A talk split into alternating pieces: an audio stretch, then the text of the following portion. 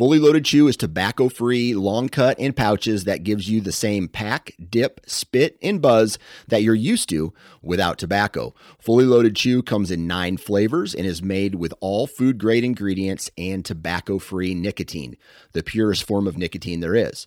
To give us a try, head on over to fullyloadedchew.com for a $1 can of chew with free shipping when you enter the code OUTDOOR1. O U T D O O R and the number one. Lastly, many outdoorsmen are trying to quit tobacco altogether, and fully loaded chew may be that first step. For more information on our product line, visit fullyloadedchew.com. The Houndsman XP podcast is fueled by Joy Dog Food. Joy Dog Food has a rich tradition of supporting the houndsmen of America. Founded in 1945, Joy is proud of its history and the relationship it has built with the American houndsman. And in 76 years, there's never been a recall. Made with 100% American made high quality ingredients, Joy Dog Food has one of the highest calorie dense formulas on the market. For 76 years, this made in America product has kept hunting dogs in the field day after day, season after season. And when we say made in America, Joy has a long track record of fighting for American freedoms by being on the front lines against the animal rights movement and their extremist tactics. Joy will fuel your hounds and fight for your freedoms, fueled by Joy.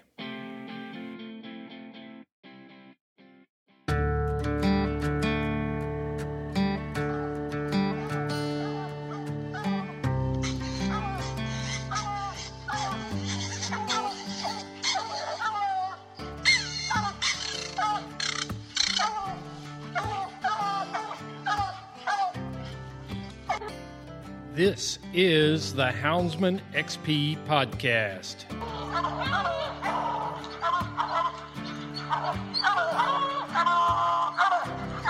Good dog, get that bear. Get that bear in here.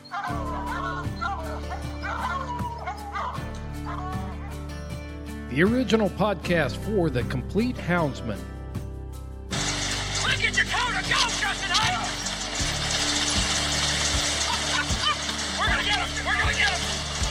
The podcast that represents our lifestyle of extreme performance.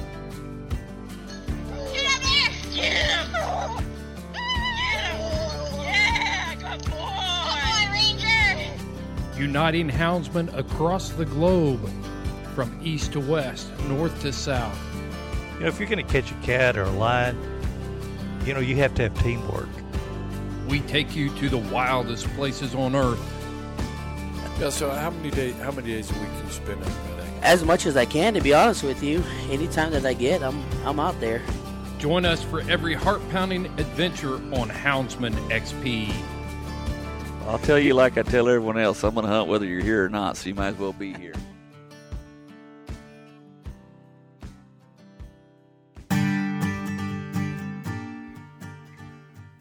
On this week's episode of the Houndsman XP podcast, we bring you part two of Don't Shoot My Dog.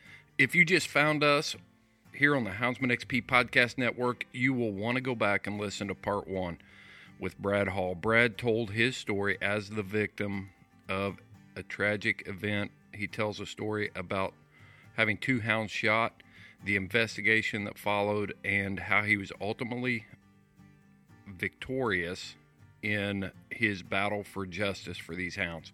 You'll want to pick up part one of this, but this is part two, and I bring in a subject matter expert on investigations. He's also a houndsman that I've known for several years. He's an Indiana State Trooper. He's been a detective for the last nine years or so. He can bring a lot of information. And what we lay out for you in this podcast is the importance of having a plan. We're going to go through step by step. You'll want to have a note paper and a pencil ready or take some notes somehow to start developing your plan now in the that you are a victim of this crime. We talk about physiological things that will happen to you at the time of this tragedy. We talk about some things that you can do and the way that you can be of the most assistance to the investigator that responds, to the police officer that responds to the scene of this tragedy. This is going to be a step by step. We're going to help you do some strategic planning here, but we're going to walk you through it from the time that you hear the gunshot to the time that this investigation is complete. We are covering every facet of this type of a criminal case. You won't want to miss it. You'll want to share it with your friends. Guys, this box is shaking. Let's get the doors open on this old South Dog box and dump the box.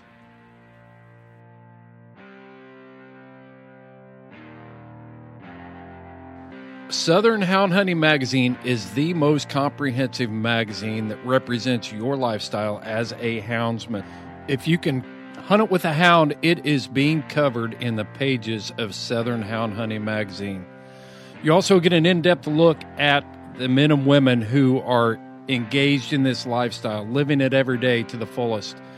From the Rocky Mountains to the southern swamps and across the ocean, with articles about our international houndsmen and what they're chasing across the pond. Go to southernhoundhunting.com, get your subscription for $15 a year. Southern Hound Hunting Magazine promoting the fair chase experience.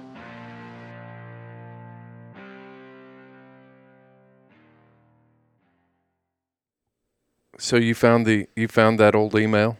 I did. I did. Uh, the Don't Shoot My Dog Hunter Action List. What? Read it. So this is Wh- from, when did we when did when did we come up with this? This is from I believe back in like 2009, 2010. Wow. So Read that. Read that 11, thing. 12 This will be funny. Um, first and foremost, stay calm. Oh yeah. Um, have permission where you're hunting. That's always a always a good bet. And keep a con- emergency contact numbers listed here. So we had uh, the local sheriff's department, state police post, and your local ICO. Mm-hmm. Um, keep a camera that is dedicated to this incident in your vehicle. The small disposable cameras are ideal. Wow. I think we all carry, carry those around in our pocket now. Uh, keep a notepad in your vehicle and something to write with. Take note of the time, location, shooter's name, address, demeanor, or very good description of the appearance, clothing, and type of firearm. That's still applicable. What if the firearms pointed at you? You think most people would be able to tell you what? I'd probably have a little harder time Yeah. then at that point. How many how many things are on that action list? Um, about 10, 12. Let's let's save some of them. But, okay. All right. So we're I am privileged enough to sit down with my old friend Brent Miller. And how long have you been a trooper? Uh, going on 15 years now. No way. Yeah. I remember the first time I met you. We were at Cross Plains. We were at Bear Creek, and you were actually in recruit training at that time. Your head was all peeled, you know, skinned up, skinned down. Yep. And uh, I was like, "Dang, kid- how old is he? Is he like 15 years old? Who's This- this skinny little kid? Yeah, is state police taking 15 year olds now, or or what's going on there? Right.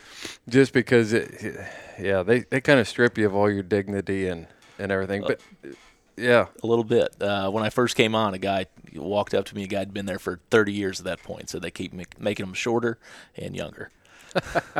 And I was both.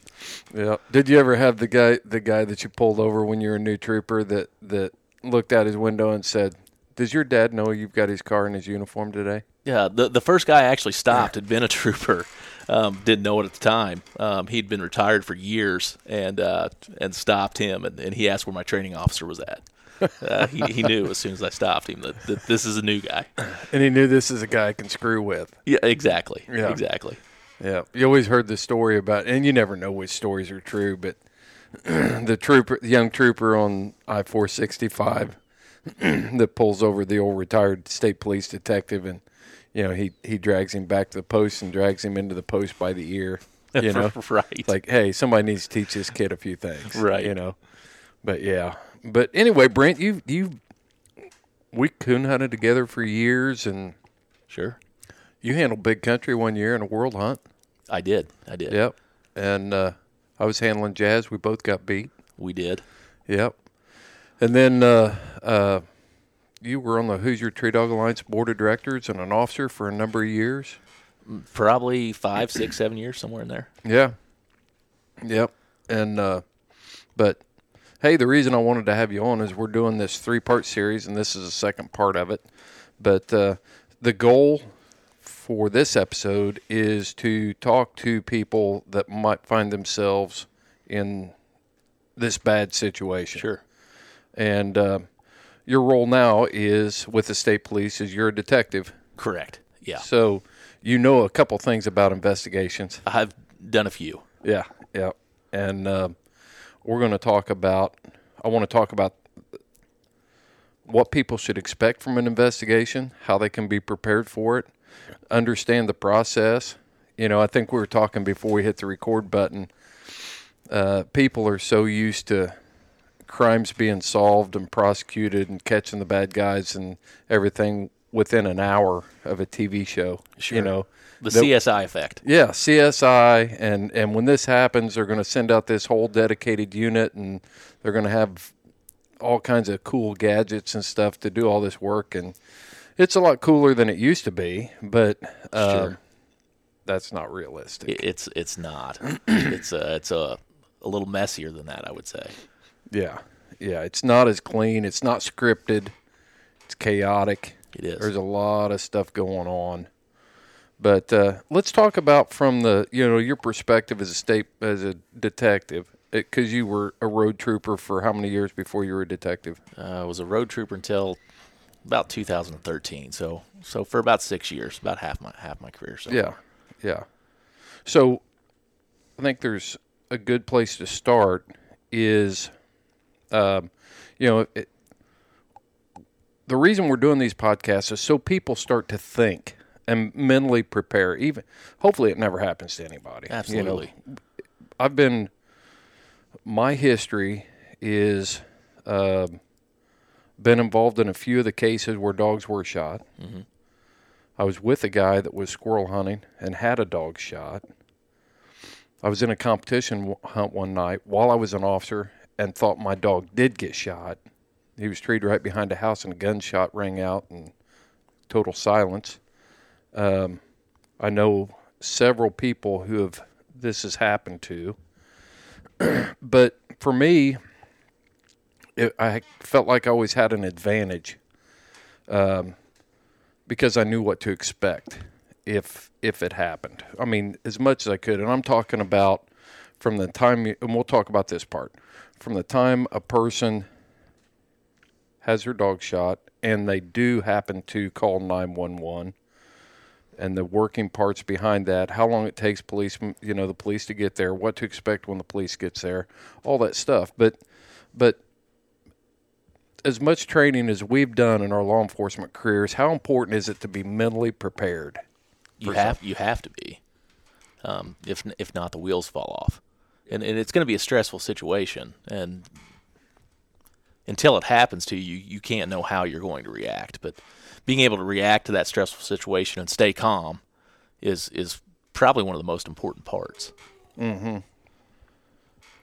Yeah, and and I think um, when people don't think about and they don't prepare mentally, and our goal with the podcast is to like the last podcast we had Brad Hall, who mm-hmm. went through the whole thing, Sure. and he shared their story. So now we've given people that baseline to start thinking about how they would react to something. And now that they've they've got that, now we're moving into all right, you did stay calm because you heard Brad's story and you heard how he was successful with his prosecution and you heard all that. now let's talk about what happens when somebody dials 911. Who's going to respond to that? whoever's available, likely Mm-hmm. at that point. Uh, maybe a sheriff's deputy, maybe a trooper, maybe a conservation officer. Probably whoever the closest unit is is going to be the police officer that responds. Yeah. And not unlikely that it could be, you know, with the way cities are annexing, especially in this rural area that we still live in. I mean, Ripley County, I'd go to a call in Ripley County, a 911 call, and you may have the Versailles town marshal respond to that because he was the one that was closest and he may be in the county. Sure, when you're when you're talking about an emergency with firearms involved, um, it's it's likely going to be whoever's closest at that point, and a deputy may be on plumb on the other side of the county. And if you've got a city or town marshal closer, they're probably going to be the one that comes to that call. Mm-hmm. And a lot of times I think, um, you know, we think that when you call 911 that the police officer gets beamed down from this magic spaceship and they ought to be there within 30 to 40 seconds or you know 3 minutes seems like an eternity. 15 minutes becomes unreasonable and half half an hour is unacceptable you know at times. But you know we we're talking to people that are in Idaho and places where it takes you half an hour to you know get down your driveway sometimes but normally not in the eastern part. But so when the police officer shows up on the scene what is something that the victim should be conscious of that they should be thinking about? How is that officer going to react as soon as he shows up? When that when that police car comes into a 911 call with firearms involved shots fired not sure what's going on and they show up what is going to be the demeanor of that police officer when he steps out of his car nine times out of ten So when that officer arrives, and he, like you said, he, in this situation, he's responding to a call of shots fired. He's responding to there have been shots fired, and somebody's got a firearm.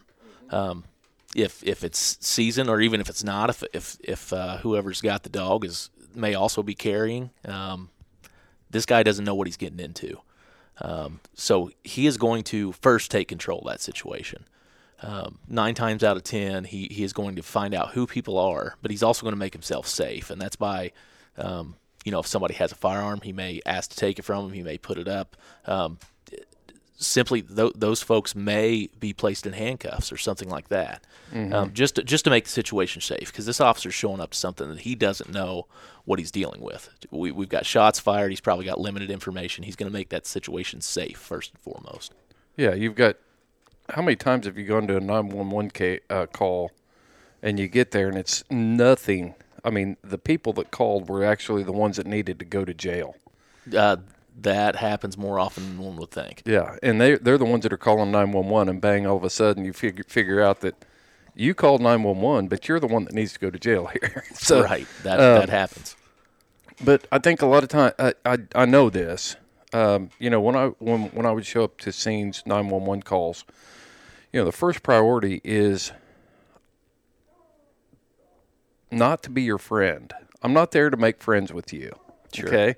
When I first get out of that car, and and I think I I can safely say that as law enforcement professionals, we look at the guys that are there just to be people's friends, that they're a safety hazard for everybody involved.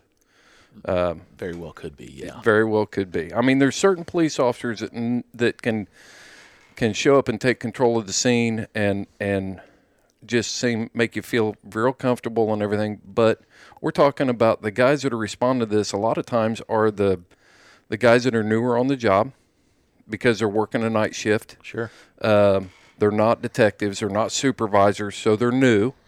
Um, and the last 911 call that they went to with firearms was a domestic dispute, and they had to roll in there hot. And so they show up, and at that time, they don't know who the good guys are, who the bad guys are, who's lying, who's telling the truth, who's, you know, who is the real victim here. It's just chaotic. So Chaos is, is a very good word to describe uh, showing up at a, a scene like this. Yeah, because you've got emotions involved. You've got you've got a, a hunter who's had his hound shot, so rightfully so, he's going to be emotional.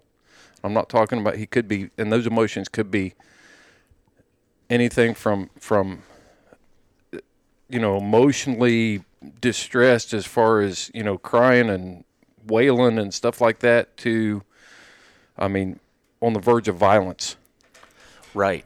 And It- so, and then you've got the landowner that is scared.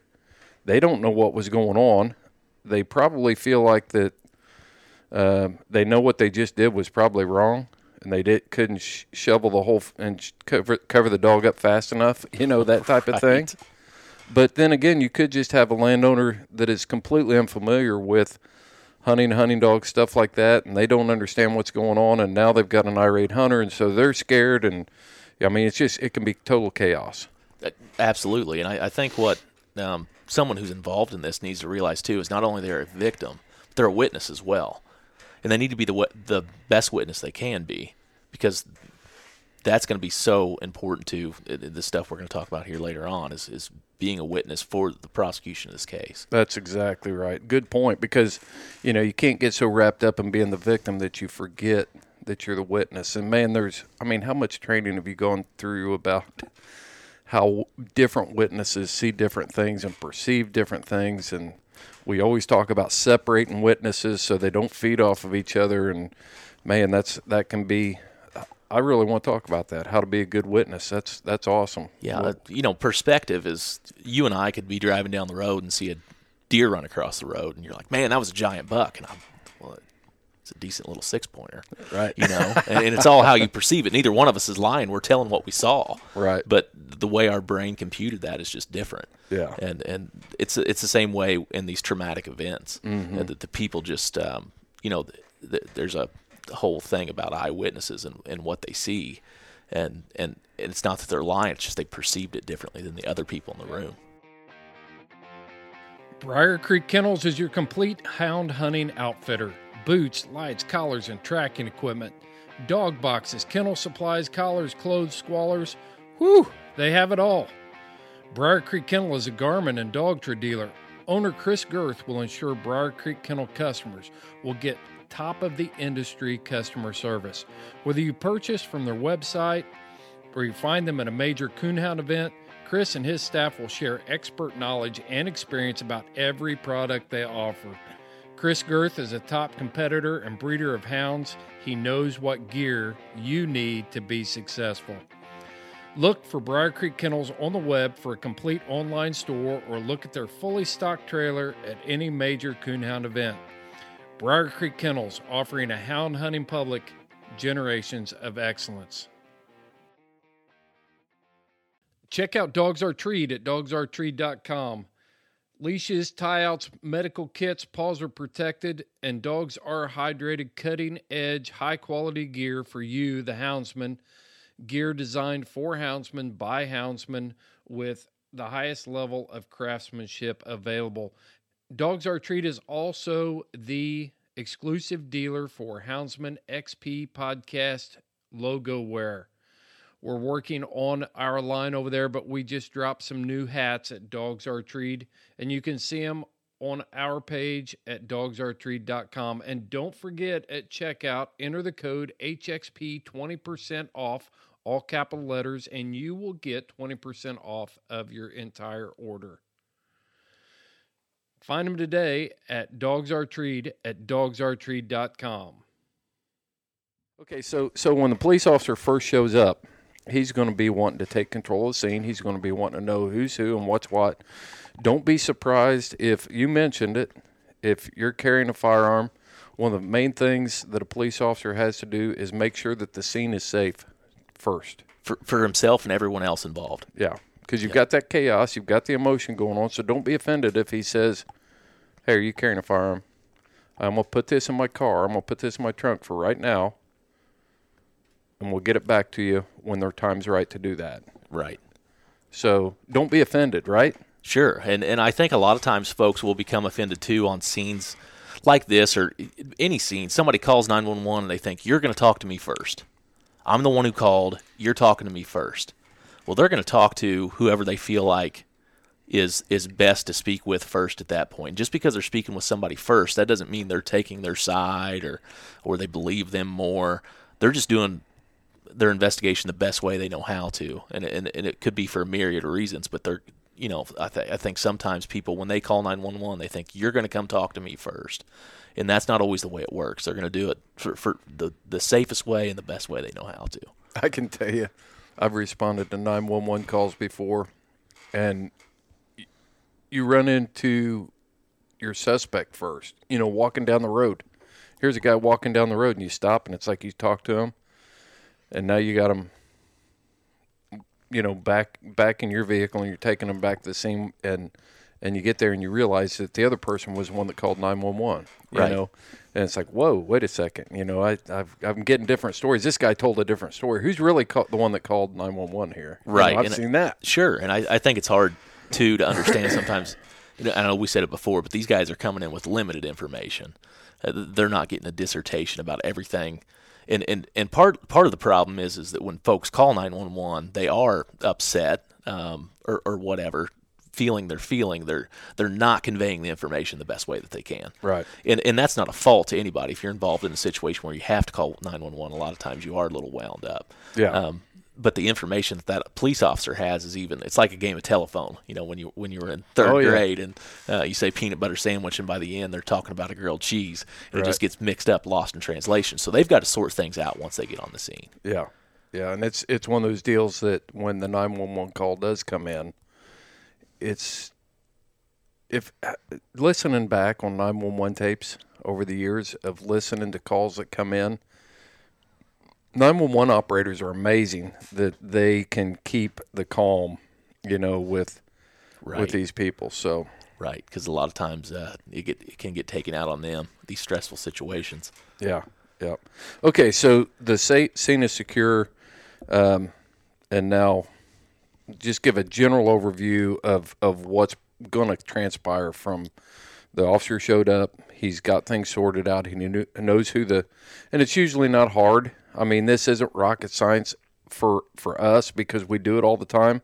But I think there also has to be an expectation that if a if a police officer shows up, whether it be a deputy, a conservation officer, I would hope would recognize what this guy is dressed for as a coon hunter standing here. Sure. he's gonna he's gonna pick that up pretty quick. That this guy's the coon right, hunter. he's seen that before. He he should have. Okay, I'm not gonna say he did. he should have seen that. He before. should have seen that somewhere. But okay, so but you could be having somebody else respond that's like, "Man, what are you doing?" You know, what do you? But Sure, and, and some of these guys are going to respond. It, you know, if they've responded to this, they may not have any idea what's going on. What? Why is this guy running around out in the dark with a light on his forehead w- with dogs? Who he- would do that? He may be clueless. Yeah. Um, and, and that's where the victim slash witness in this is going to have to make sure that this guy understands what's going on. I have a legal reason to be here. I'm doing something that's legal for me to do, and here's what happened. Yeah. Uh, that they may simply not understand that. They may not understand why you are running around at night with a light on your head. Yeah. Um, are, are you out here trying to strip copper off of telephone poles, or what? What, what are you doing? They they may not understand that. Yeah. So, what are some things that, that a coon hunter can do when he sees the police arrive? So when the police arrive, you know, we've all done it. Um, we've done it on cast. We've done it when we're hunting with our friends and family. Keep the light out of the guy's eyes so he can see what's going on. Mm-hmm. Um, identify yourself and cooperate. Um, tell him what's going on. Tell him what you're doing, and, and try to be the best witness that you can be. Yeah. Some things you can do is like he's going to ask for your identification. Absolutely. So instead of, you know, take a step back from the situation, think about these things, have your ID ready. You know, if you took any cell phone stuff, have that, but that's all down the road. One thing that you can do that's going to put the officer at ease very quickly is say, hey, I am hunting, I do have a firearm. Mm-hmm. It's in the top of my dog box right here. Do you want that firearm or do you want me to leave it there? Sure. nine times out of ten, my experience is people, be, police officers will be like, "Okay, I know where it's at. Stay away from it. Stay away from it. Don't be getting in the top of your dog box. You know, don't be reaching in places and making people nervous. But if you're forthcoming and and you're like, I do have a firearm, I want you to know that. That's going to put put the officer at ease at that point and make you appear to be wanting to be cooperative. and, and level-headed. I think if Yeah. you know, and that, that's tough to ask somebody to do in something like this is to be level-headed, not be upset. But I, I think you've got to be thinking about that. I, that you know, I've, I've got to be calm during this, so that we can get the result that we want later on. I've got, I've got to stay level-headed.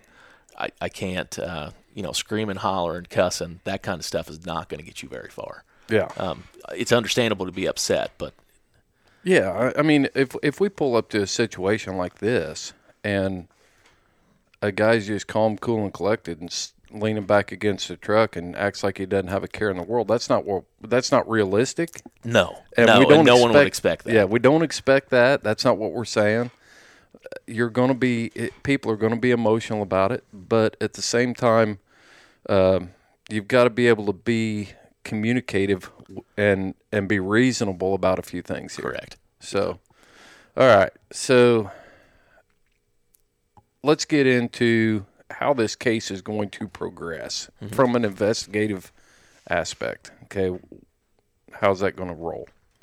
So, you know, t- typically what they should do is speak with all parties involved. That's going to be um, the hunter, um, anybody that may have been with them, and then also, um, you know, typically the, the the the investigations I've heard of, um, it's going to be behind a house, it's going to be behind a barn. There's going to be a residence there, so they're probably going to speak with you know the the shooter if they can identify them, as well as um, any other witnesses there at the house um, or, or there at the the property where this happened.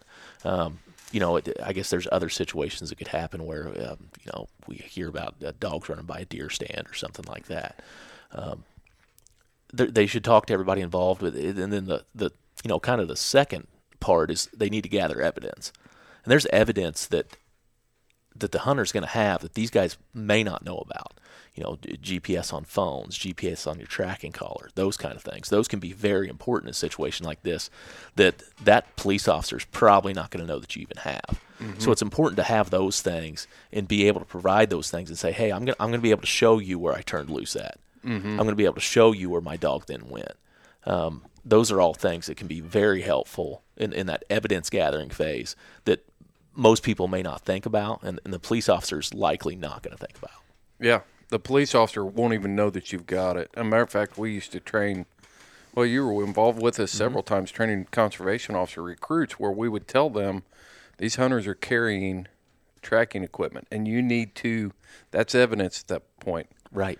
Um, it's very valuable when you've got a shooter that says, "Yeah, the dog was in my yard and he was chasing my cat and chasing my chickens," and you pull out a you pull out a Garmin, and you show that the dog was 250 yards away from the house and never went in the yard. Sure. That's a key piece of evidence. It's a, huge piece yes. that, that, the most people may not think of. Um, and, and, being able to provide that to law enforcement so that they can use that in their investigation is important. A, a, a lot of times, um, you know, with it being evidence, it, it needs to be able to be presented in court. You might lose your Garmin.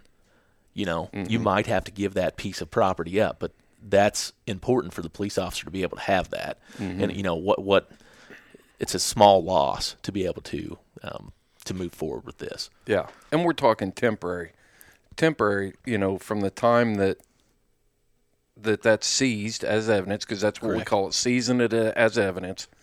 You know, long enough to to be taken in and do a forensics dump on it, look at the information, do a printout on it, print some maps, and the next day, you know, you're going to the state police post or the local police department to pick up your Garmin.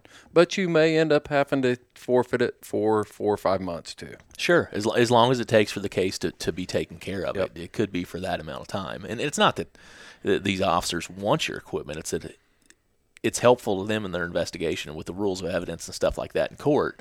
Um, you know, we're, we're, we're talking about beyond a reasonable doubt. It's the mm-hmm. same standard whether um, somebody stole a loaf of bread or, or, or, they killed a person. And that standard is same across the board. Mm-hmm. And, and so the investigation and the things that they do have to meet that standard.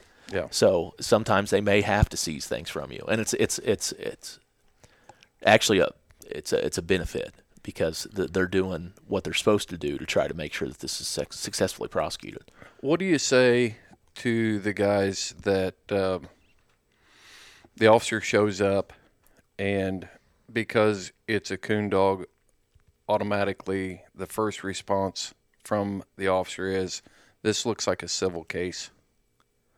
So they may think that. The police officer may think. The police officer may think that, uh, and, and, it's it's probably because of lack of knowledge, or they haven't thought it through. Um, this is property, you know, uh, to to to dumb it down to the way our law looks at it. That dog is property. Well, how much is your dog worth? Mm-hmm. Now it's going to be different for everybody. Um, I've got one tied out behind the house that ain't worth a whole lot. But if he gets shot, he's worth he's, he's worth like ten thousand dollars. Well, the dead ones are always worth more, right? Yeah, the, the, and the longer they're dead, the more they're worth. Um, Deader the better, man. right. Yep. But but they have to understand this this property of yours has been taken from you and mm-hmm. and there's there's laws are different in every state. The state of Indiana actually has a law um, on the books. It's a, it's a felony uh, to kill another person's animal, to mm-hmm. kill another person's dog.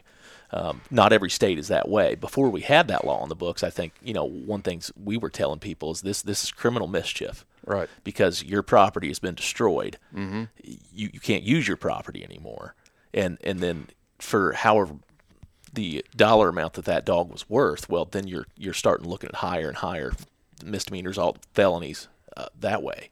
So Yeah, restitution. you Sure. know, And- all, all sorts of things there. Right, and and and that's what you know. A, a lot of times you have you have to um, make sure that the police officer understands that. Now, um, How can it? But how can a guy that, that is standing on the side of the road and the, the officer shows up, and this is just a common stereotype of policemen that they're lazy and they don't want to take time to do their job, and police need to do their job, and blah blah blah. But the police officer is there and he's looking at you and he's saying, "This is a civil case." what should that person do at that point? Every state's got a got laws on the books that protects property. sure, So it's not a civil case. it's not, and and knowing that before is going to be a big help when you when you can say, no, listen, I've I've lost property, and my dog is worth X amount of dollars. I think you're looking at whatever that statute might be. Mm-hmm. Um, in in Indiana, it's criminal mischief or or uh, shooting a vertebrate animal. Right. Um, but that bumps it to level six right now. it does. Yep. It does. Now, there's you know there's exceptions for prosecution and stuff like that, but it's it's a crime. Right. It's, it's it's in the Indiana code, and if you know that, then you can say, hey, I understand what you're telling me. It's civil. I've I've, I've lost some property, but but it, it is criminal. Here's the IC code. You know, as easy as it is to do Google searches for stuff, it would be really good if you're turning a hound loose, whether it be a bear, a lion, a coon, a rabbit. You know, when you're sitting there doing nothing else, and you take a couple seconds from scrolling through Facebook and Google what dog shooting laws are for your state. Absolutely. And now, boom, you've got it. And you can even save it to your home screen on your phone. I'm not saying that you, but at least be aware. You know, read it yourself so that you're mentally prepared if this should happen. So you can direct and you can show it to police officer and you can look at him and say, "Look, I've got this saved on my phone, and it's a crime." Right. Right. And, and and this is a crime, and I would I would like a report. I would like an investigation. An investigation, not just a report. Not just a report. I you're gonna get a report, but what you need is an investigation. I can tell you some reports I've read. they should have never been written down. You know, Sure. Dog shot 10-8 back in service. You know. I've seen some that uh, would make you cringe. Yeah. Um, where were we on that? As far as that's part of being prepared, um, the the criminal side of it, the investigation. We've talked about that briefly.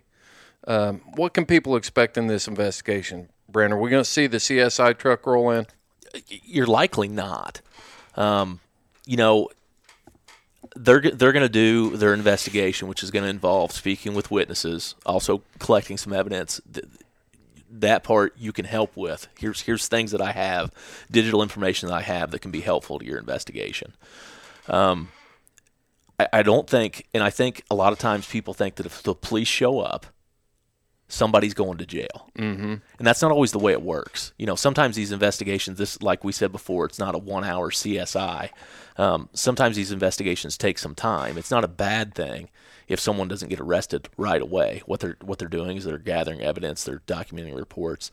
A lot of times in uh, in some states, uh, the state of Indiana, they've got to submit it to the prosecutor's office 1st Um, Kentucky takes a lot of things to grand jury. It depends on where you live, on how things are going to go. But don't be surprised if somebody doesn't get arrested right away. But at, at that point, you're still you're still a victim and you're still a witness contacting them the next day, the day after, and saying, "Hey, where are we at with this? What do we need?" Um, once the police officer is done with his investigation, he's going to likely forward that somewhere to the prosecutor's office so that they can review it. And you know, and checking in with them and seeing where are we at with this? What else do we need? How can I help? That's the the best way to do that. Yeah. And what kind of time frames would we we be looking on that? Because I know Brad, in his his episode, he talked about the guy that shot his dog. The, the arrest warrants weren't weren't actually issued until I think it was a month afterwards when the yeah, that's was. that's fairly common. um, you know, typically what we see is anywhere from a from the, the the start of an investigation until an investigation is is is done, um, warrants are issued, and the case is taken care of. You're talking a year, year and a half, Mhm. and then with uh, That's with prosecution. That's with prosecution, Yeah. and Yeah. then w- with the uh, But the length of the investigation. the, time- investigation, I think a month is is fairly typical. Mhm. Um, by the time they get everything put together, get it forwarded off, and it's had a chance to be reviewed. One thing, one thing I would say about it is, this may be the most traumatic thing happening in your life at this time. Sure. If, if you're the person that's experiencing this, um, absolutely could be the most traumatic thing, the biggest deal. It's the- it's the biggest deal that you're dealing with. You know, the biggest thing you're dealing with at this point in your life. Right. But I think we also have to be realistic here, and I'm not trying to dismiss the severity of this crime, but at the same point, when you look at this, I asked the CSI question if the van's going to roll in. We're not talking about the scene of a rape or, you know, a child molesting or, you know, those sort of things. So we're still talking about an animal, a hound that was shot. It was a criminal act. So it's, it, don't expect to see everything all this. A lot of times it's going to be a uniformed officer that is going to do this investigation from beginning to end. And there are certain expectations that we need to have because I truly believe that law enforcement if you if we want to be treated like professionals then we need to be professionals. Sure. And do our jobs to the best that we can do. And it's easy f- you know, I when I when I retired I was a supervisor and that's what I always told the guys, you know, we're going to strive for excellence every day. And if this is the case you're working, I want you to work it.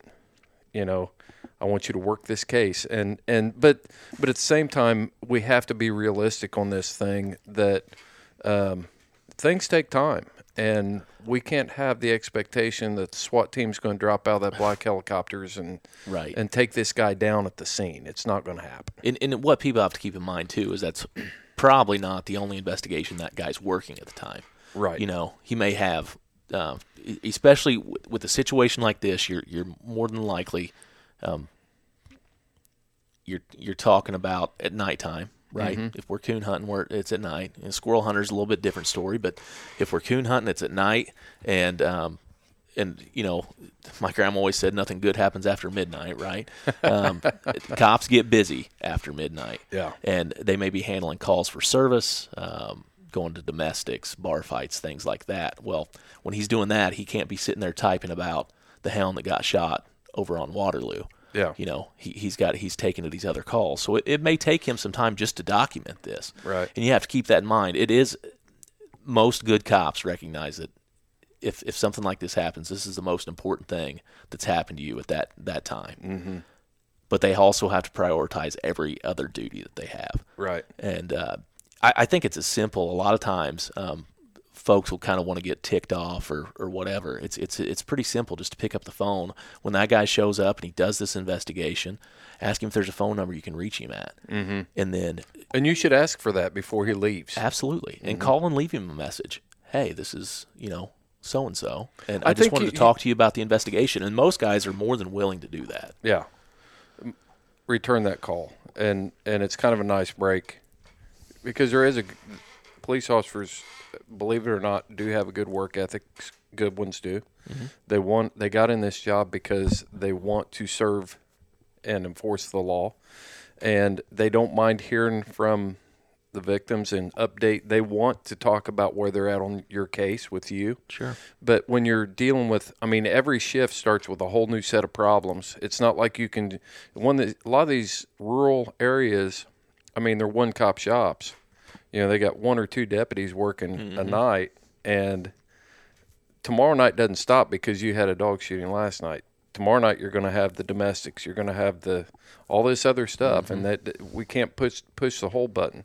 But realistically, what is the time limit that somebody should have to wait before an officer calls them back to update them on their case? When when would you say the red flags start going up?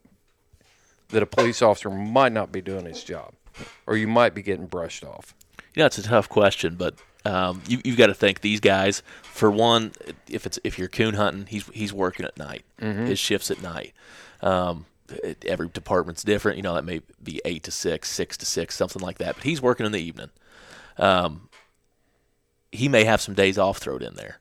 And it's not uncommon to have, you know, some of these uh, the schedules they have set up on these twelve-hour shifts. They're off for three days in a row. Yeah. Um, I'd say if you didn't hear something back for a week, I'd start wondering a little bit. That's what I was. That's Like- what I was going to say. Yeah, hey, what's what's going on here? Why Right. haven't I heard back from somebody? And it's probably a good point in time then to call the main line, the main number, and say, "Hey, I've been trying to get a hold of uh, Chris Powell, and he won't he won't give me a call back. Could you could you see if you know maybe he'd give me a call back Yeah. because I've been trying for a few Oh, really? days and Well, this haven't is heard anything. this is Sheriff so and so, and I will take care of this. Appreciate Or, that. Yeah, I'm the assistant chief of police here, and I can. Oh, I'm his supervisor. Mm-hmm. I appreciate the information. I'll make sure that he calls you by the end of the day. Right, and it could be that you know, um, just because you don't hear for a week, guys take vacation too. They're not robots. Yeah. Uh, you know, um, Some people have to take time off. You know. sometimes. Yeah, get they the- get forced to. Hey, you got comp time on the books, and you need to burn it off before the end of the quarter. And the Sure. end of the quarter is next week, so you're taking four days off next week. Right. Boom. That's if you don't hear from them, you talk to a supervisor. They very man. well could tell you Yeah. that. You know, All right, let's talk about. Uh, I want to talk about being a good witness. I think that was key. I think that's a great point, and it bears some conversation. So, tell pe- I'd like for you to talk about what it takes for a person to be a good witness. well, first you have to uh, you have to convey your thoughts. You know, um, it, it- in a situation like this, you're you're gonna be upset. Be but be reasonable, um, and, and and try to describe what was what was happening and what happened to the best of your ability. Um, you know, I, uh, most of the time, guys are gonna be sitting around. I'm guilty of it too. You're you're, you're staring at your Garmin. You don't listen much anymore, right? You're, Right. You should be, but you're not. You're staring at that thing. You you know what that dog did. You turn him loose down over here at the end of this field row, and and he went down this holler and up this creek, and you were watching all that. Tho- th- that's all good stuff to be able to tell these guys because they're not going to have a clue. How how did you over here where you had permission? How did your dog end up three quarters of a mile over here? They don't understand it. But when you can tell them, hey, I, I did what I was supposed to do. I turned this dog loose here, and, and then he went over here and over there, and I seen him get in back behind this house, and next thing I know, I heard a shot.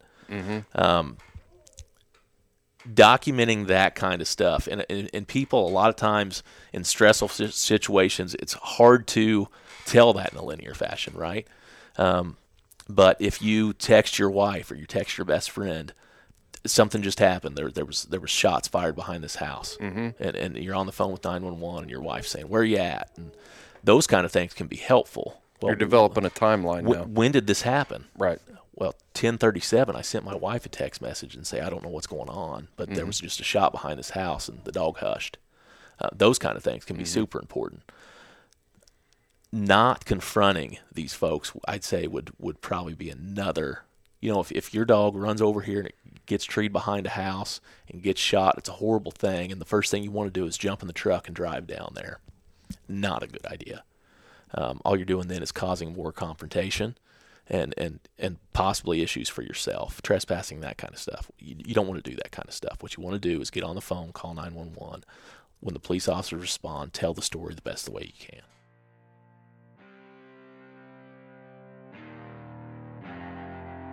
Dakota 283 offers you unparalleled protection for your hounds. We're talking about military grade kennel crates. Uh, I got got one of these two door kennel crates here at the house. It is super heavy duty. It's got slap latches on it that are stainless steel. Easily fits in the back of an SUV, or if you're traveling with a camper shell, it's a great way to keep your dog protected while you are traveling. You just got to check out their Dash series. This is a watering system, and I've used a lot of these portable waterers over the years. But this system is all integrated into one unit, and the way it's designed out of high impact plastic, the water stays in the tank when you're not using it because you can put a plug in it. Check them out. Uh, the 3.5 is also compact enough that I can store it behind the seat of my pickup truck while I'm out hunting when it's super cold. I've had exterior tanks before, and as soon as I go to cold climates, then I've got to figure out how I'm going to get water to my hounds. And The dash takes care of that. So check out Dakota 283 at dakota283.com and at checkout, enter the code HXP10 and get 10% off of your order. Houndsman XP is very proud of our partnership with the organization Freedom Hunters. Freedom Hunters is a nonprofit organization that takes America's veterans hunting from field to field, from the battlefield to a field near you when you volunteer your time to take America's warriors hunting with you and your hounds. It's easy. Go to houndsmanxp.com, click on the partnership tab, and it will take you to Freedom Hunters. You can go direct to their website to make donations at freedomhunters.org. Support America's heroes. Let's pay it back. Visit Freedom Hunters at freedomhunters.org or go to houndsmanxp.com and you can find them on our website from field to field. a lot of times we're trying to we're probably are may already be in the truck you know headed that direction uh, before that reasonableness kicks in. And now we find ourselves out on the road screaming at the landowner that's standing on his porch or we pull in their driveway say hey my dog came down here. I heard a shot. And then i i can recall a case where that happened and the landowner was very indignant about the whole thing. He's like yeah i just shot that dog and he's back here back there. Then i mean then it starts getting crazy.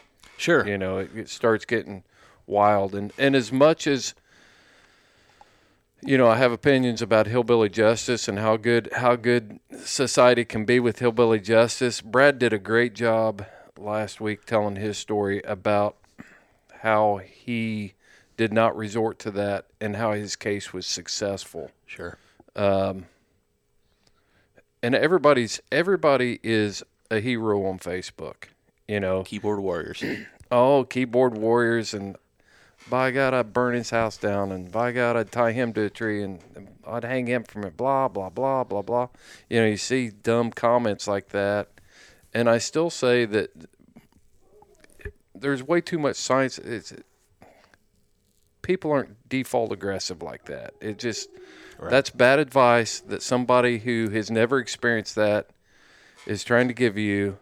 Uh, it sounds good and it sounds cool on Facebook, but if you really want justice, that is not the answer It, it is not. because you're going to go to jail. likely. Yes. Yeah, yeah. Uh, one one thing I think that that, and I kind of caution this a little bit because we see it all the time. Pe- people using their cell phones to document things.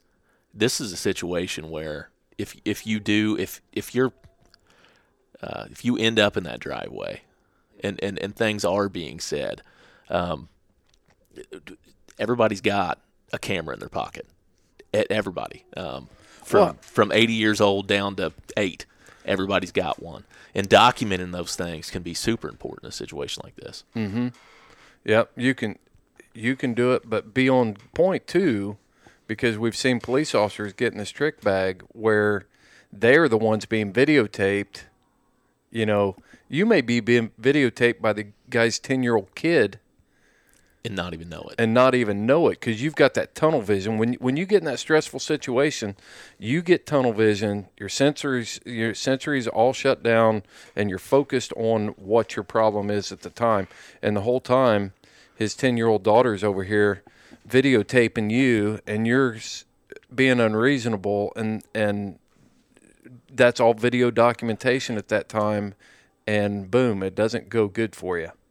And I, I think that's uh, we can say what what we said about uh, you know this "don't shoot my dog, what to do if something happens" thing that we made 10, 12 years ago. But number one, stay calm. You you you have to. It's a it's a tough situation. It's easier said than done. I can do it sitting here at this table. Let's run through the whole list. Um, I forget where we left off at. Let's but, let's um, just start at the top, and we'll just we talked about stay calm. Yep, staying calm, having permission where you're hunting at. That's huge. Um, emergency contact numbers. And and when we say having permission where we're hunting at, you know, you need to be able to document that that you turned loose your hound loose and your hunt you you you began your hunt in a place where and then things beyond your control took you to this other situation. You had a legal reason to be where you were. Yeah. And that le- that legal action was you were hunting. Yes. Um, I, I I hate to say it, it's something that, that people say, but it's true. Dogs dogs can't trespass. Exactly. A, dog is not a human being. It Right. doesn't know where it's going. I think sometimes people use that as an excuse. Mhm. Um, so I so kind of don't like that as much, but a dog can't trespass. So your dog crossing that property line, he didn't have any idea. Uh, we see we see the anti-hunting crowd all the time, and the people that want to stop hound hunting talk about you shouldn't allow your dogs to trespass. A dog cannot trespass. They, Period. it- it- trespassing is a crime for people, not animals. Yeah, I think in Indiana s- code it says a person who. Yeah, You know, yeah. uh, which most statutes in Indiana start with a person who. Right, Uh, right. And uh, uh, that's not a that's not a dog. Yeah. Um, you know, your, emergency contact numbers. 911 is your best route. Um, calling nine one one. That's going to get you the closest officer there the quickest that they can. A situation like this can be volatile. You need you need a guy there and you need him fast. Yep. Um, we talked about a, a disposable camera dedicated to this incident. I- We've got a cell phone. We've got a cell phone, and I don't. I don't think uh, having a disposable camera. I don't. Can you find them anymore? I don't even think so. I- you probably they were all can't. 35 millimeter. Yeah, you can't even find 30. I don't even know where you can get it developed. I don't either. Walmart maybe. Yeah, that's obsolete. Uh, a notepad in your vehicle or something to write with, and taking note of the time, location, shooter's name. I, th- I think a lot of that anymore. I, I know I do it. Uh, you can take notes right there on your cell phone. Mhm. Um, just document these things. You know. But if I take notes on my cell phone and I take pictures and video on my cell phone, do I have to surrender my cell phone? you might have to. Okay. And so I keep get- a I- notepad.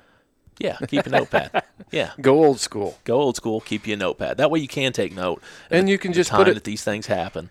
Just put it in the glove box of your truck and have it dedicated. I mean, and and notes can be taken on a McDonald's napkin. Sure, they can. So you at least Back need a to have McDonald's bag. uh, yeah. Uh, But it'd be nice if you had a notepad, just a small pocket notepad and a pen in the in the truck. Sure. And if nothing else, scratch them out on the back of your, uh, you know, where it tells you how much oil your Silverado holds. Just, Right. just scratch it. There's always some spaces for some notes in there. Scratch Yeah. it out on there. Yeah. But these things are important. Um, another thing you're going to want to know, and this happens all the time, I've seen it, you need to know who that police officer was that showed up. And a- asking him his name is pretty simple. You may ask him where he works for, too. Um, I, I would get calls at the post all the time. Hey, I just got stopped by a trooper. Okay, what was he wearing? Uh, well, he had on brown pants and a brown shirt. Okay, well, where were you? Because that that was the sheriff's department. Right. You know, people may not understand that. That's exactly Different right. uniforms for for each, but uh, knowing who it was that responded, so you know who to follow up with. You know who to talk to later. Um, phone turned sideways on me there. Um, so get, getting that officer's name and then making note of the surroundings where your dog was shot. You know, you, you said something before about he was chasing my chickens, he was chasing my cows. Mhm. Are there chickens there? Are there cows there? What can you see from where you're at? It, it's a whole lot better if you got a legal reason for where you're at, but you can legally be out there on that road. Mhm. Is there a chicken coop behind the house? You know, it, is there cattle out in that field? Now, most of us know our dogs aren't going to chase those kind of things, but if they are, that's one of those exceptions. Our dogs aren't allowed to go onto somebody else's property and do that kind of thing. Mhm. So you need to make note of that because a lot of times that are, like you said, these folks are going to realize I've done something that I shouldn't have done. Yeah. So what, are the, what what what do what are people's reactions a lot of times when they do something they know they shouldn't have done? Right. Lie about it. Yep. Um, and and to to uh, think that these folks that would do something like this are going to be honest with the police when they show up, I would say the percentage is going to be fairly low. Right. Um, make loca- uh, note of your location at the time of the shooting and whether or not you were in the line of fire or any danger. Um, people can't, you know, uh, we, we live in America. I love the Second Amendment. Got, I'm not going to tell you if you've got any guns at my house or not, right? Right. Because this is going to go out across the nation. But you don't have a right just to shoot your gun wherever you want. And a lot of times, you know, folks will say, well, I, I shot up in the air to scare them. Well, you, where'd your bullet go? Exactly. you know, and, and people don't think about that. But th- those are things that you need to be thinking about while you're there waiting for that police officer to show up. What yeah, and it's easy happen? to do. I mean, you hear a gunshot go off, just drop a pin on your Garmin right there, boom, that right where you're at. Here's my location. You know, a lot of times you can do it after the fact by looking at your tracks and stuff and, and saying, okay, I remember here was the truck. I marked the truck. I walked up here. Here's my track going up here. This is where I was standing up in this on this ridge when I heard the shot. So I'm gonna drop a pin right there, and then I walk back to the truck. Sure. And and it's as easy as doing it on your Garmin, pulling up the the uh, map application on your phone, any of that kind of stuff. But it's super important. drop a pin.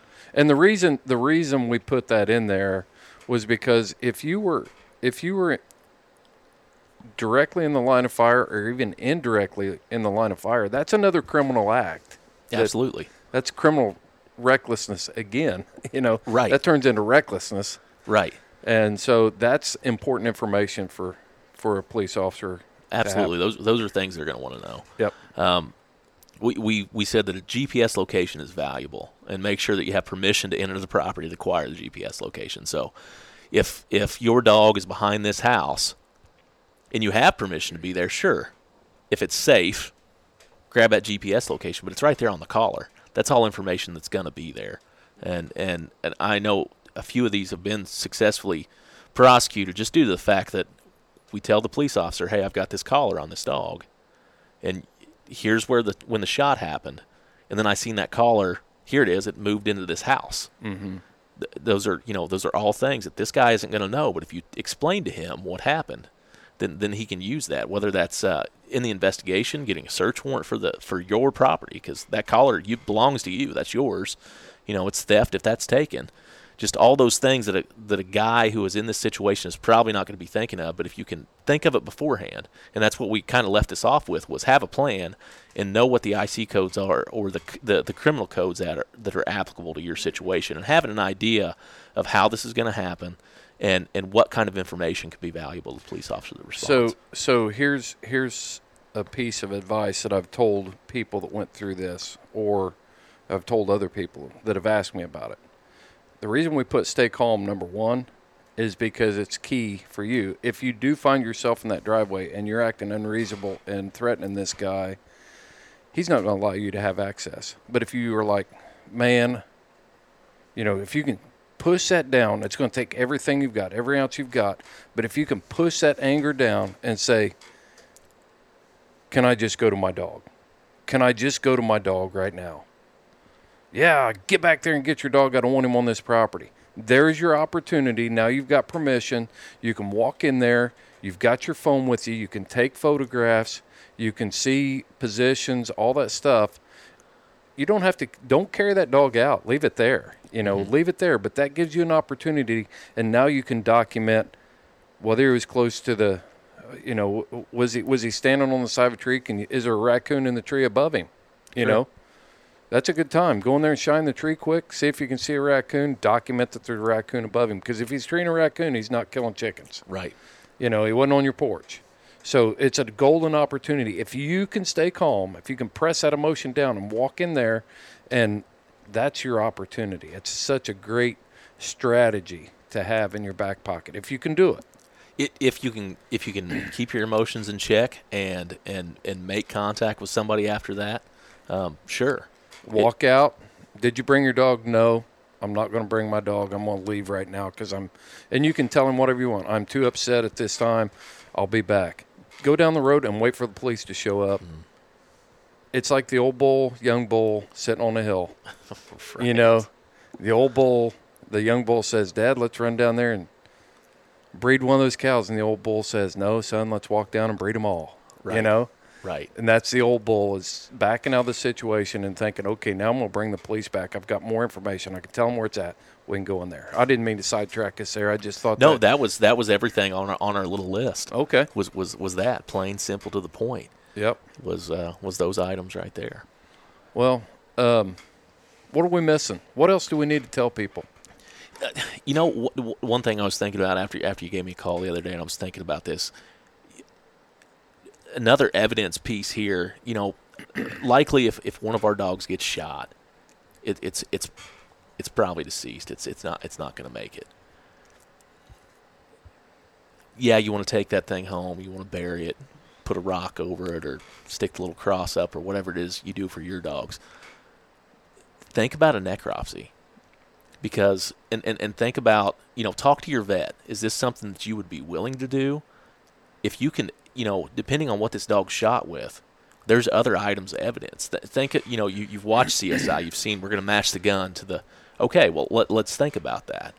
You know, if if if your dog is shot and that bullet is still inside the dog, can we collect that? Can we match that up to to, to an, a firearm that this person has? Because, like I said, at the end of the day, what with with a criminal um, a criminal prosecution, what you got to think of is beyond a reasonable doubt. Mm-hmm. And and how do we get there? That's a tough burden. and we've seen all kinds of stuff in investigations. You know, as far as you know, I've had had people bring an old dilapidated firearm out of the house and say, "This is what I committed the crime with," when really it was another handgun or Mhm. another rifle that was more valuable in there because they wanted to be dishonest and give that up. Sure. So yeah, and and the parts that are real are things like, you know, um, looking at the angle that the, the, the dog was shot at. Mhm. You know, if I'm 50 yards away and I shoot at something, it's going to definitely be a different angle than if I'm standing two or three feet away looking down on a dog. Right. The angle, the sh- the entry wound, is, and that's all stuff that can be measured, and all that sort of stuff. Sure, and, and, and, and I think it's just like with anything else in today's day and age, we're, we're all walking around with cameras that are better than the disposable. th- They're better than disposable. they're better than the cameras we ran around with and, and documented things with oh, ten oh, I had years a ago. Pentax. I had a Pentax K. What was it? K one thousand. K yeah K one thousand. Thirty five millimeter camera, and this camera on my phone's a lot better. Yeah, and and so taking pictures of all that, documenting that stuff as well as you can, is is how you get to where you want to be at at the end of the day. I think. Yeah, yeah, and and if you can, I mean, if you if you can make sure that if you're standing there at your dog, you measure the distance from there to the house, from there to the road, from there to, you know, you can measure distance on all those things. It's it's all possible. Sure, and a lot of that's going to show up on your GPS as well, Mhm. especially now with the with the aerial maps and all that, Google Earth. Um, you you can measure a lot of that stuff sitting behind your computer at the house if you got GPS pins dropped. Yeah, yeah. Well, I think it all it all boils down to stay calm. We we um, and just understanding the system. You know, it's it's not going to be solved in an hour. It may not be. It may be a month before the co- case is complete, written up, bow on it, approved. Prosecutors got it, files charged. You know, uh, charges filed, and the, the whole nine yards. So- Right, and and and I think, not think, I know that that the majority of the police officers understand that they understand people's frustrations, because when when somebody calls the police, whether it's for this or anything else, it's probably unless they need a VIN checked on their car, right? Like it's probably the most important thing that's People happened to can them get pretty irate up- about that, They too. sure can. Yeah. Um, but you know, this is the most important thing they have going on right now. But they've got to understand that that's one guy doing a job that that there's so much else going on, and to to dial yourself back just a little bit, be a little bit understanding, and, and know this is going to take some time. Um, but you know, you, you can- you can have it done well, or you can have it done fast. A lot of times. Yeah. And which one do you want? Well, I'll, I'll have it done well, please, and Right. thank you. Yeah. Um, and and being understandable to that, and and sympathetic to this guy's got a whole bunch of other things going on, and I appreciate that he's spending a little bit of time to help me with my with my issue. Yeah, I mean, appreciate, but you also have to recognize that there's a duty for them to do that. So, you know, being retired, I look back at that and I think think that a lot. And yeah, I'm former law enforcement. I always want to explain why police officers do what they do. Sure. But they also have a, a duty to do that. But the thing that I would tell our listeners is think about this. You know, we talked about this being the most important thing that's going on in your life right now. Well, during that 12 hour shift, that officer probably encountered 10 to 15 other people that night that had the biggest things going on in their life that they've ever, you know, at Right. the time too. Right. And and the next day you're going to meet 10 to 15 more people and it just keeps rolling and snowballing on itself and it's it's it, the system is can work and it does work, but we have to have real expectations of of how long that's going to take, time frames, and but also be willing to hold people accountable, not sit back and take the answer that, well, they said it was going to be a civil case, or, you know, uh, I couldn't get a copy of the report, or what else, or you know, whatever. Right. They need to make sure that these folks are doing their job. Mm-hmm. Uh, they work for they work for you. Yep. If you're if you're a taxpayer, they work for you. Right. And and to make sure that they're doing the job that they're supposed to do. I don't think anybody, uh, any officer with assault's going to be upset if you you call to get an update on an investigation or want to know where things are at because that's that's at the end of the day that's why they're doing it and that's to help you. Yeah, and honestly, I mean, a young officer standing out there, he may not know that what he's dealing with is actually a felony. You know, in the state of Indiana, it's a felony. It is. He may not r- realize that it's even a crime. You know, he may not. He may just be like, "Man, I've never done this before." Yeah, he probably doesn't have an idea what you're doing. Yeah. th- Why what are you're you even doing. Yeah. So let alone I to, didn't even know to- anybody did to have this thought anymore. through what This what is the- a the 21st laws century. You know, Sure. we're living in the 21st century now. Only five percent of of the United States even hunts anymore. You know, so it it's something they probably heard or they you know they saw the movie Red Fern Grows. Maybe I doubt it, but Sure. they may have. Uh, but uh, Yeah, around here they read the book in fifth grade, but it's they, they don't understand that it's not a guy or a young boy running through the woods whooping at his dogs Right. at, uh, at at nine o'clock at night. You know, Right. they don't understand all the technology and all the things behind it. Yep. Well, Brent, what else we got to cover before we wrap it up here? I think that's about it. Man, I think that was good information. I think we gave people a lot of stuff to to think about, and um,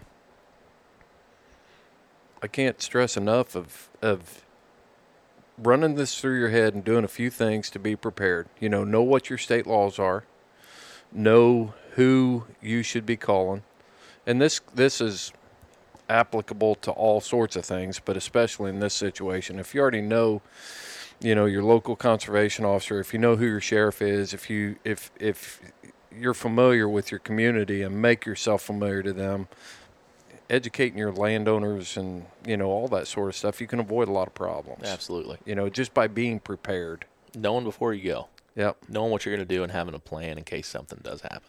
man you always come out on top when you've got a got a plan. And and that plan will never work out exactly like you you imagine it will. Pl- uh, plan goes to uh, goes to shit after first contact, right? Yeah, always, always. So you got to have an alternate plan. But being being mentally prepared will help you get through that chaos. Yes, it will for sure. Yep. Well, Brent, I appreciate it, man. Appreciate Thanks you for your time. me. Well, you don't have. Do you even have a coon? do- Oh, you've got a. You've I got do. a coon house. Yeah. I've- All right. He uh, Well, this is applicable then. likes to play out in the yard with the kids, and yeah, well, he's a yard ornament, but we like him. uh, good, good deal. All right. Well, until next time, buddy. You follow your hounds, and I'll follow mine.